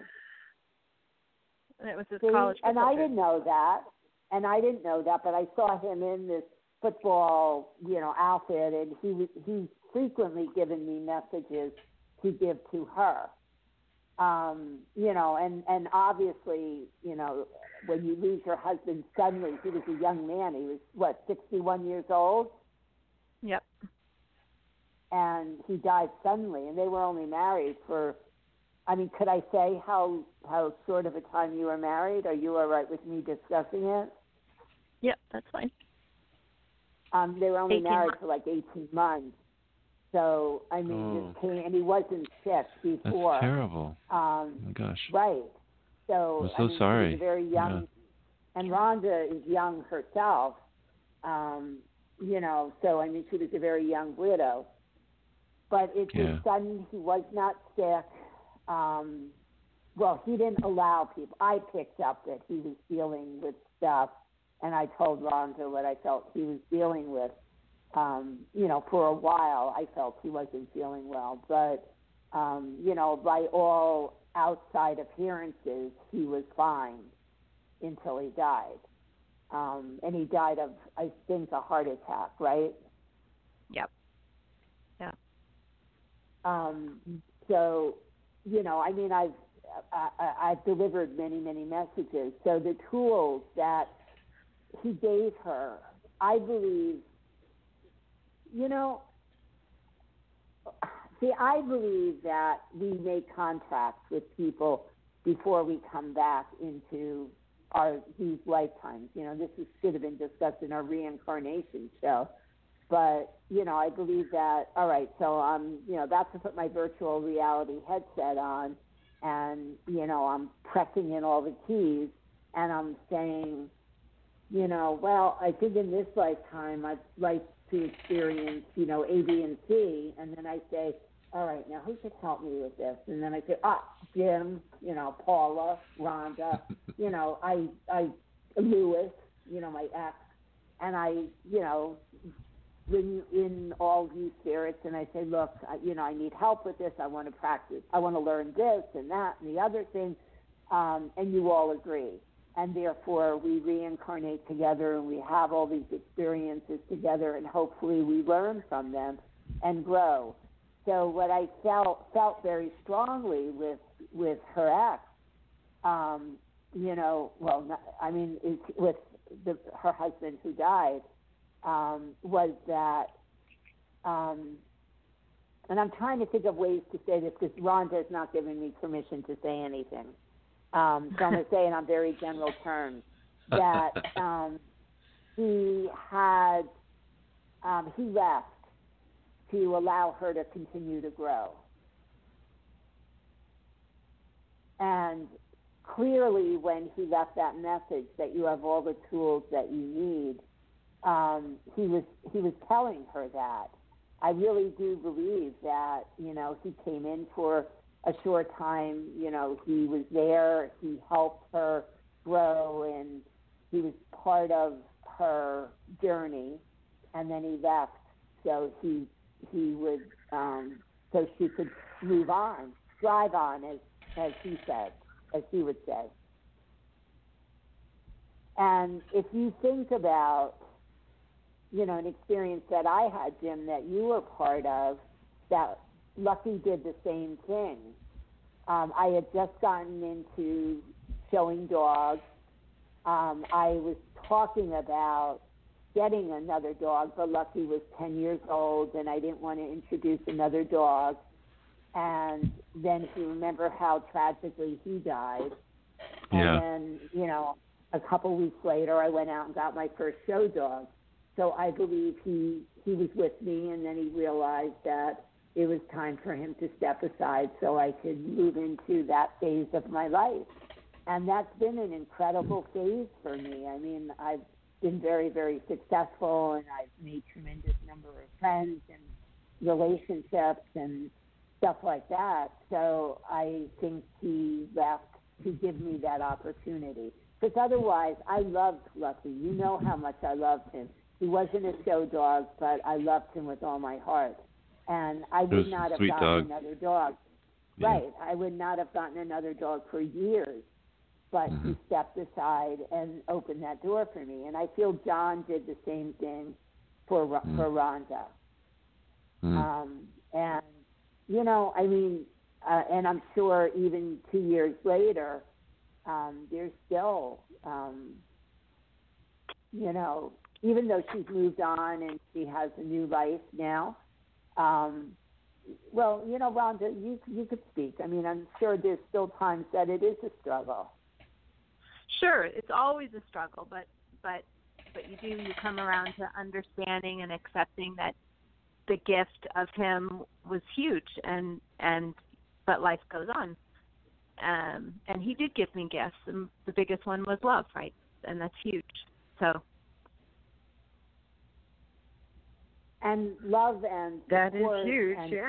and in depth, and he was always there, and he was always there for you, and that's what you needed to build your foundation to be able to move on to where you are right now. for sure. And I wouldn't and without him I wouldn't be where I am now at all. I wouldn't And I wouldn't even remember- be able yeah, to do it to do it. No, I know going. you won. Right, and and the irony of everything was now when Rhonda first told me about John, my words to her. Oh, I'm I'm sorry, I keep saying his name because she didn't give me permission to. But um, I always said he's a oak tree. He's solid, and I've liked him from the get go. But I always told her I don't see you spending the rest of your life with him. I never knew why I said that, but I said it to her at least 20 times, right? I mean, it Yeah, I mean came in the through. beginning and then yeah, in the beginning and then it never really came up again once we got married, but but for sure you did. I, I mean, definitely you did. But you Right, didn't see I don't know why I bad. You didn't- never saw right. No, You never saw anything no, bad. I just right. They didn't. My guides didn't show me that, but I always had that feeling that you weren't going to spend the rest of your life with him. You know. Yeah. Um, and certain things I always feel, um, you know, we're not supposed to know. You know, so this way you were able to enjoy every second, and you did. You enjoyed every second with him. Well, he was a perfect partner.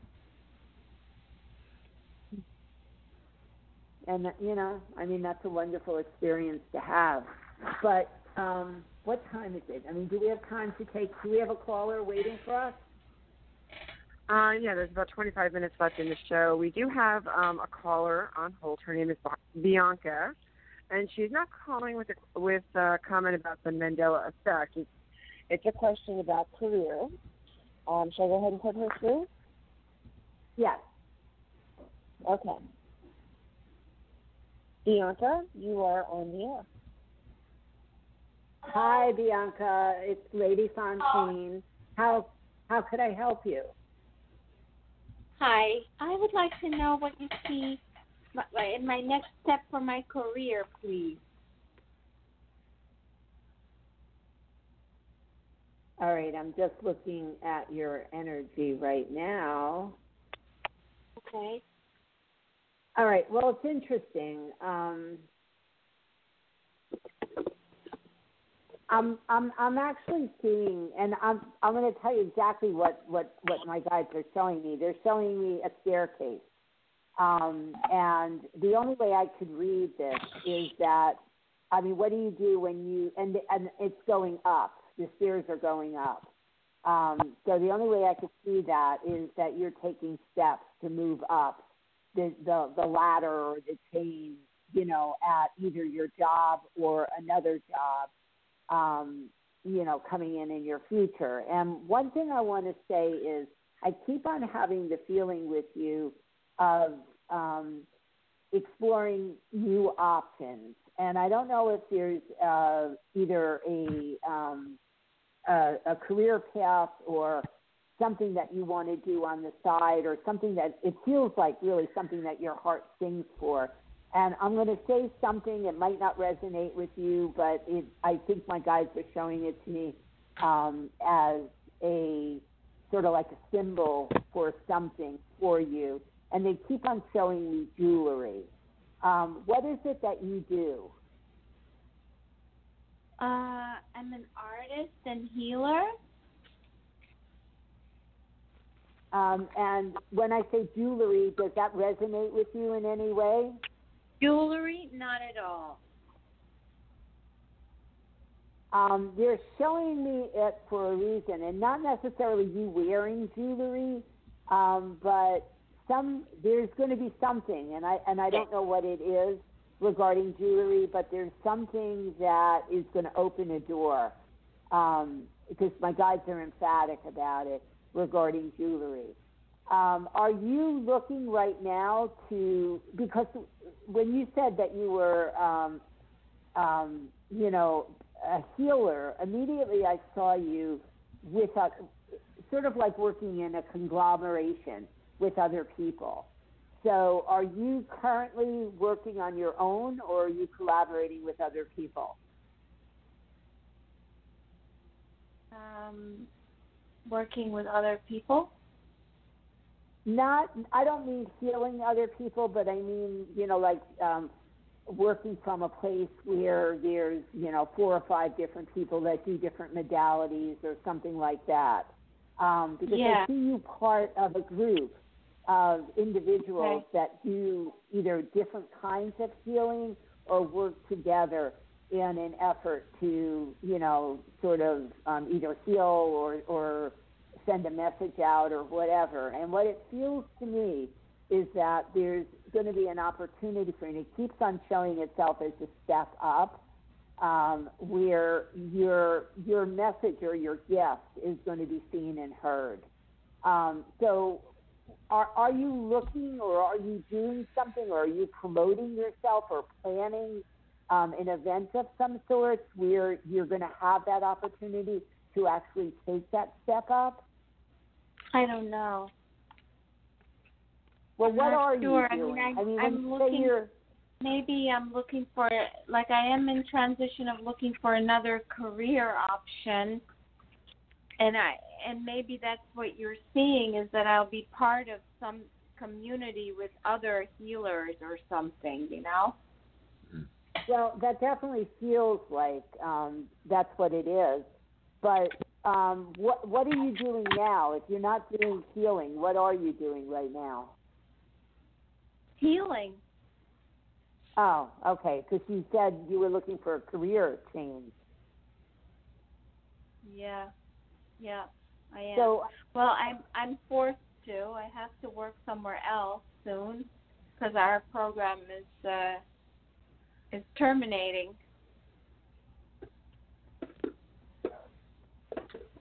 Well, there's going to be another door opening. When you said that, I mean, there's another door opening. The thing of it is, is I don't feel you actively, um, you know, pursuing other options at this point. But I think if you did, yeah, I mean, I think if you really did, um, and really put yourself out there, to me, it feels like the op- like the doors would swing open for you in a grandiose Yeah, way. I am actually. I'm actually. I am actually looking everywhere I can. So, I'm just waiting. looking, I'm just. Uh, looking or doing, looking or doing stuff. I mean, you know, are you Yeah. contacting people? Yep. Yep. That's what I'm doing. Looking. Looking. Looking. Looking. And you are contacting people, you said. Yeah, I do get some interesting people, but uh, I am looking for something more than just a part-time, no benefits kind of situation. Unless if I don't get anything, I'll take that better than nothing, you know, for the time being. Yeah, but I don't see that. I mean, I see bigger, bigger steps for you, and I see it's almost like whatever, like I said before, whatever your specialty is, whatever your message is, um, I see, I really see it being heard. Um, there, and my guides are still showing me a very narrow path in where you're looking. How are you, where are you looking? I don't mean to t- tell me specifics, but like, are you Oh, looking it's on the everywhere. internet? Uh, Everywhere, yeah, yeah. It's, it's like there- Yes, there's I know. something I'm not going to be like super specific, but I am looking. I'm looking and finding plenty of stuff. There's plenty of stuff out there. Trust me. Plenty of stuff. So when you say that you're a healer, you're you're referring to doing um, what type of healing? All right. Thank you very much. I have to go now. Thank you. All right, goodbye. So, um, Okay. that was Should we go back to our Call. topic? Um, yeah, um, the one thing that I just want to remind you and everyone else is that when you do call in um, on a radio show, it's really helpful if you do give information. Um, the reason why I'm taking calls is you have to share a story. Um, and if you're not willing to discuss particulars, then call, then set up an appointment with me, and I'd be very happy to give readings one on one. But when you're on a radio show, you have to give details.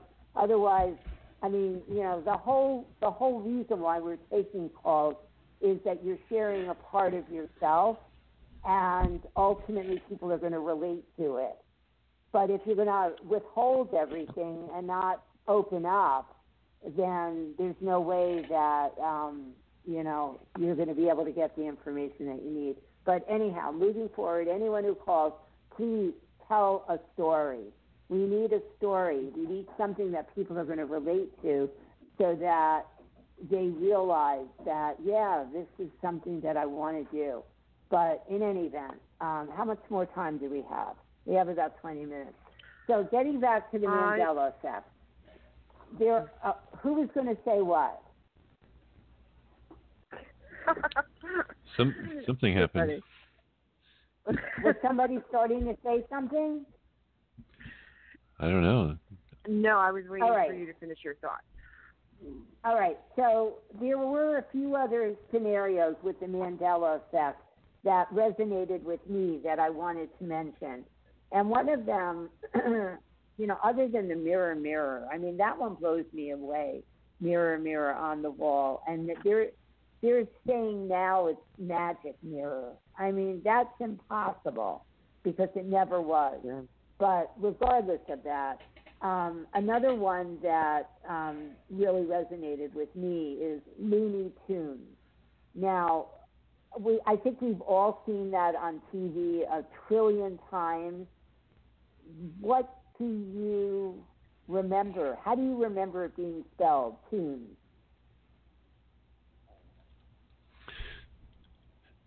Um, Me? Anybody? 'Cause I, I I remember remember- it T O O N S. as in Yeah, cartoon. like cartoons. That's what I remember. Yep. Me too. Yeah. That's we all remember that. Well, if you look, if you Google it, it's spelled T U N E S. Now in this in this parallel universe, or whatever universe And- we're in. Yeah, that doesn't even make sense to me. It doesn't. That's a weird um, you know, because again, that's another one that I think that we've all seen and heard countless times on, you know, on TV. We see it all the time. Yeah. I, I and I, I wish I I wish I really had an answer of what's going on, but I I know the message that I'm hoping people walk away from from listening to the show is that you know be open, be open to you know some of these experiences, and also be aware um, because I don't know that there's any script you know in our lives or any script in you know how things are going to play out. We're experiencing things in this lifetime that you know I think are absolutely you know um, phenomenal. I mean, you know, they're they're like outstanding opportunities for us to gain awareness and grow. And I think the Mandela effect is one of these things. Um, another one that that um, Rhonda and I were talking about the other day. What do you remember with the peanut butter brand, Jif or Jiffy? I remember Jiffy. I remember and Jif. I remember Jiffy. I remember Jiffy, but but what what Jim remembers Jif is the actual name in this timeline, and they say they've never changed their name. However, when I first found out about the Mandela effect, I went to the supermarket. While I was in the supermarket, I looked, and I, I mean, I know it's Jif now, but when I looked at it, because I thought, okay, so they say it's Jif. When I went to the supermarket, it was Jiffy. And now when I look again, it's Jif. I, I, I don't understand how I'm jumping all these timelines or what's ever happening, but um, it for me, it's changed from Jif to Jiffy to Jif. Even though all along I thought it was Jiffy. When I went to the supermarket, I said, "There it is. It's Jiffy." I wish I would have taken a picture of it. Um, and now it's back to being Jif. And I just went to the supermarket, you know, maybe two weeks ago and saw it. So I think I have both memories because I I I, I responded as Jif, but I remember that when I'm I, I use uh, uh, for some of my healing work, I use the the lid of a Jiffy peanut butter bottle, Yes, and it was Jiffy like peanut it's butter. not Jif, it's Jiffy. Yeah. I know. But which is it? If you Google it, let's Google it and see. Yesterday it was JIF. This has already changed on me twice, so I have no idea um, what it's going to be today. Today, let's see if it's Jif or Jiffy.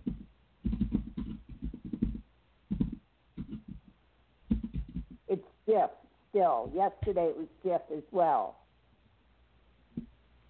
Um, could you could you take a picture of your Jiffy peanut butter jar, Jim? Uh, no, I don't have the jar. I only have the lid, and it doesn't say Jiffy on it. Oh, all right. That's just what's in my head. Is that that's what it's called? It's you know, so that's that goes back. But interestingly if enough, you uh, this this, the, the the the skeptics would probably answer that there, there's another brand called Skippy, and you just merge the two. maybe. Oh yeah, that's a But good if you, but if you look at this Jif logo, it's not the Jif logo I remember. I've never seen this Jif lo- logo before. Incidentally, guys, we're going to put on the website links to a lot of the stuff that we're talking about. Okay. Um, you know, the um, the the uh, newspaper articles that Jim found, some of the information that Paula found on our Facebook page. We will um, provide links so you can check all this out. I'm looking at the Jif bottle. I have never seen this logo in my life. Okay, look at the Skippy bottle. Let me see how that one looks. Maybe that is what I'm thinking of. I don't know.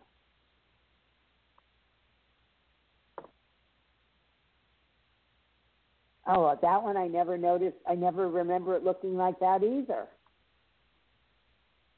Well, they changed their their their uh, their logos at times, so it could be a different logo now. Um, but you would It does look think weird, that Yeah. it does. This stiff does not look like anything I've ever seen. When I when I went to the supermarket and then came back, and yesterday, um, Rhonda and I were talking, and I looked up Jif. The logo did not look like this. Today, it looks like this. You know, usually when you see things, they would show different images. Let me click on more. They, it, all the images that I'm seeing are all this logo. I've never Oh. seen this before in my life. Now, when I see Skippy on the label on the uh, food on the you know jar, it looks normal to me. But I've never seen this Jif logo before in my life. Well, they changed it. I'm looking at some some uh, vintage ones from 1950s, and uh, instead of having the the big bars, they have kind of the letters are circled by the color. I'm sorry, a square and a square. The what letters that. are white Right, and the color see that. Square. I see it. And- And Jif. there's a kangaroo I see it. off to the right. Right. Oh. And I don't remember that either. I don't remember That one's more familiar either. to me. Uh, let me see what kind of peanut butter I have here. I, I don't usually buy junky peanut butter, but let me see what I have. Because wouldn't that be mind blowing if I had a Jiffy here? what? Um, I don't even know that. I know I bought it at some point.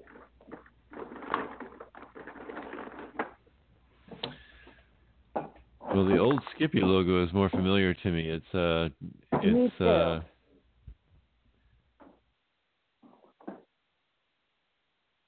Oh yeah, no, I have like Richard. You know, I have something natural. Um, yeah, the Skippy looks familiar. The Jif from the '50s does not look familiar to me. The current Jif I've never seen in my life before. That F, I never remember the F looking like that.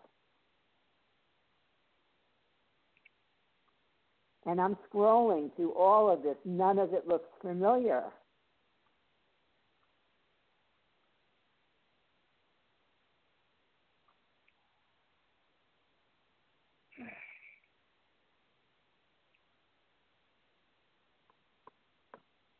Well, I don't know because none of it looks familiar. You would think there would be one label that would look familiar. Is anybody finding one label that looks familiar with this? No. No. I'm I'm not. not. It's totally different than the, what it was yesterday.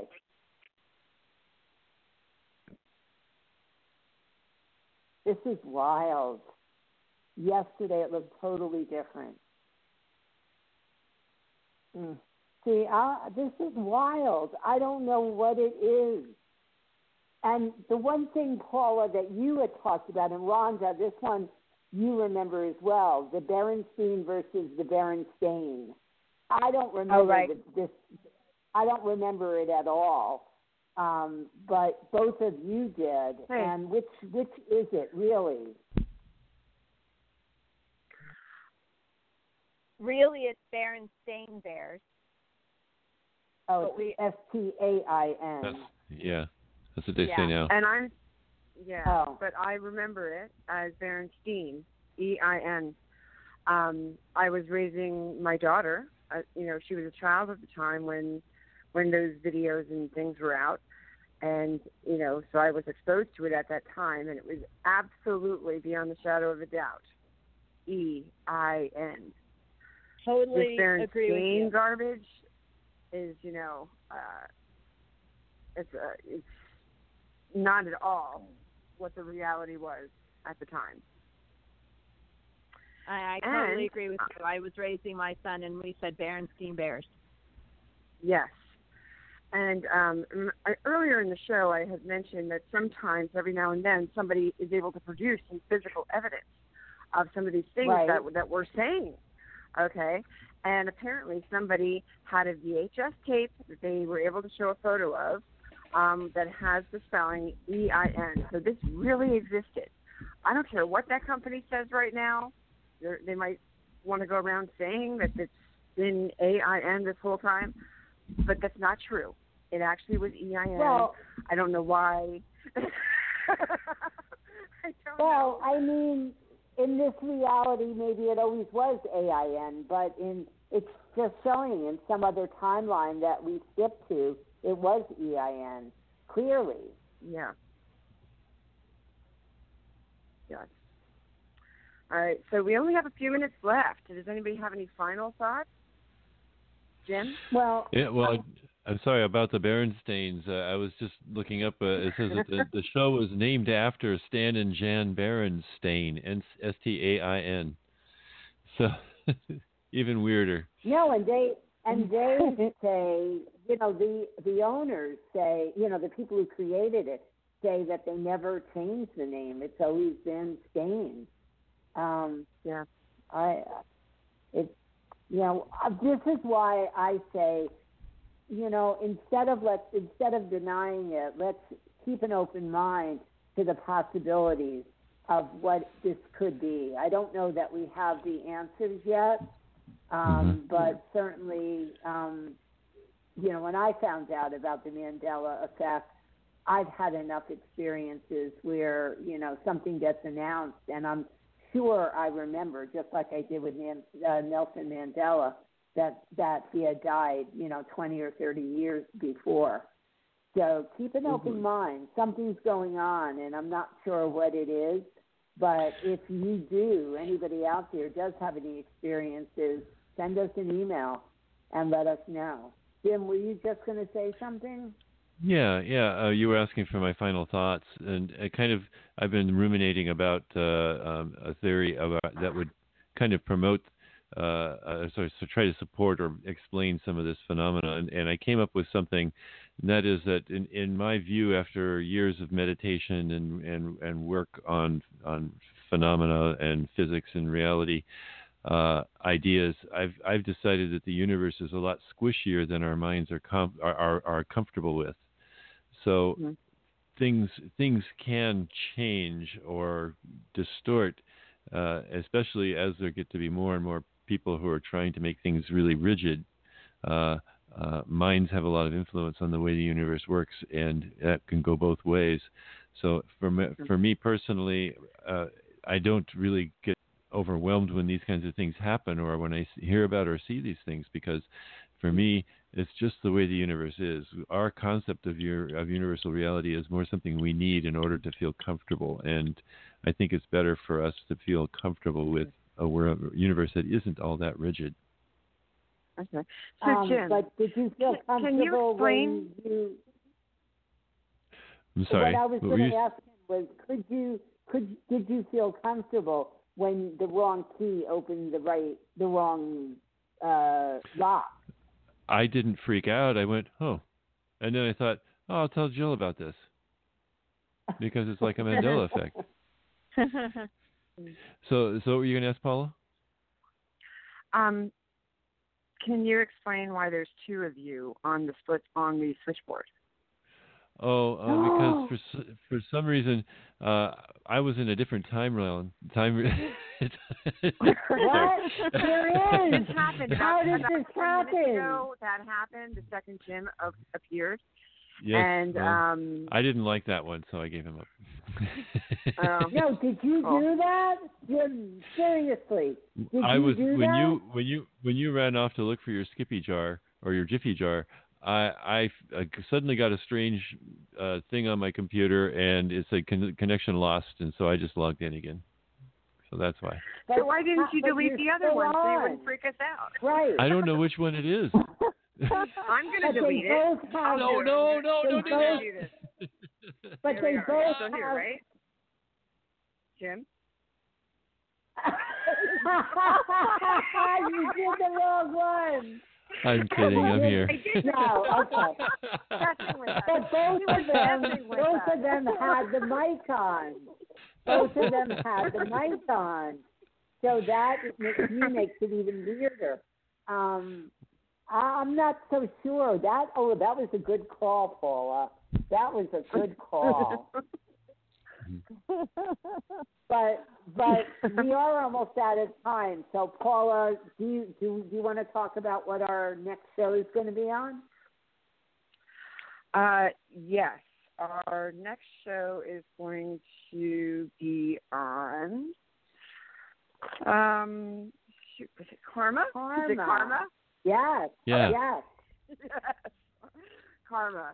And um, we're thinking that it's probably going to be in September. So keep a watch on our on our Facebook page to um, to be aware of when the next show will be scheduled.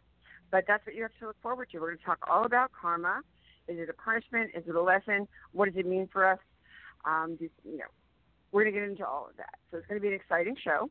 And um, and I think tonight's show was actually really good, Jill. What do you think?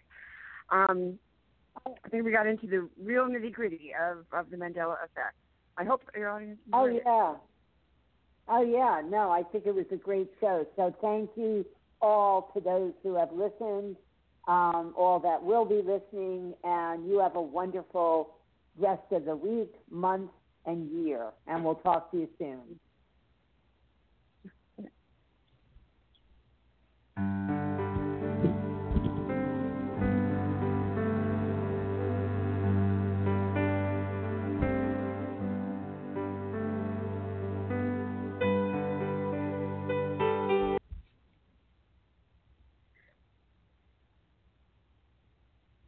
Oh, did the call? Did the show end yet? Yeah, I'm here. You have to click the end episode button, I think. Uh, where is it? I don't. Oh, maybe it's all Want me to these people. Oh, yeah, I got it. I got it. Okay. But I thought it usually cuts off. With the Lucky Land slots, you can get lucky just about anywhere. This is your captain speaking. Uh, we've got clear runway and the weather's fine, but we're just going to circle up here a while and uh, get lucky. No, no, nothing like that. It's just these cash prizes add up quick. So I suggest you sit back, keep your tray table upright, and start getting lucky. Play for free at LuckyLandSlots.com. Are you feeling lucky? No purchase necessary. Void where prohibited by law. 18 plus terms and conditions apply. See website for details.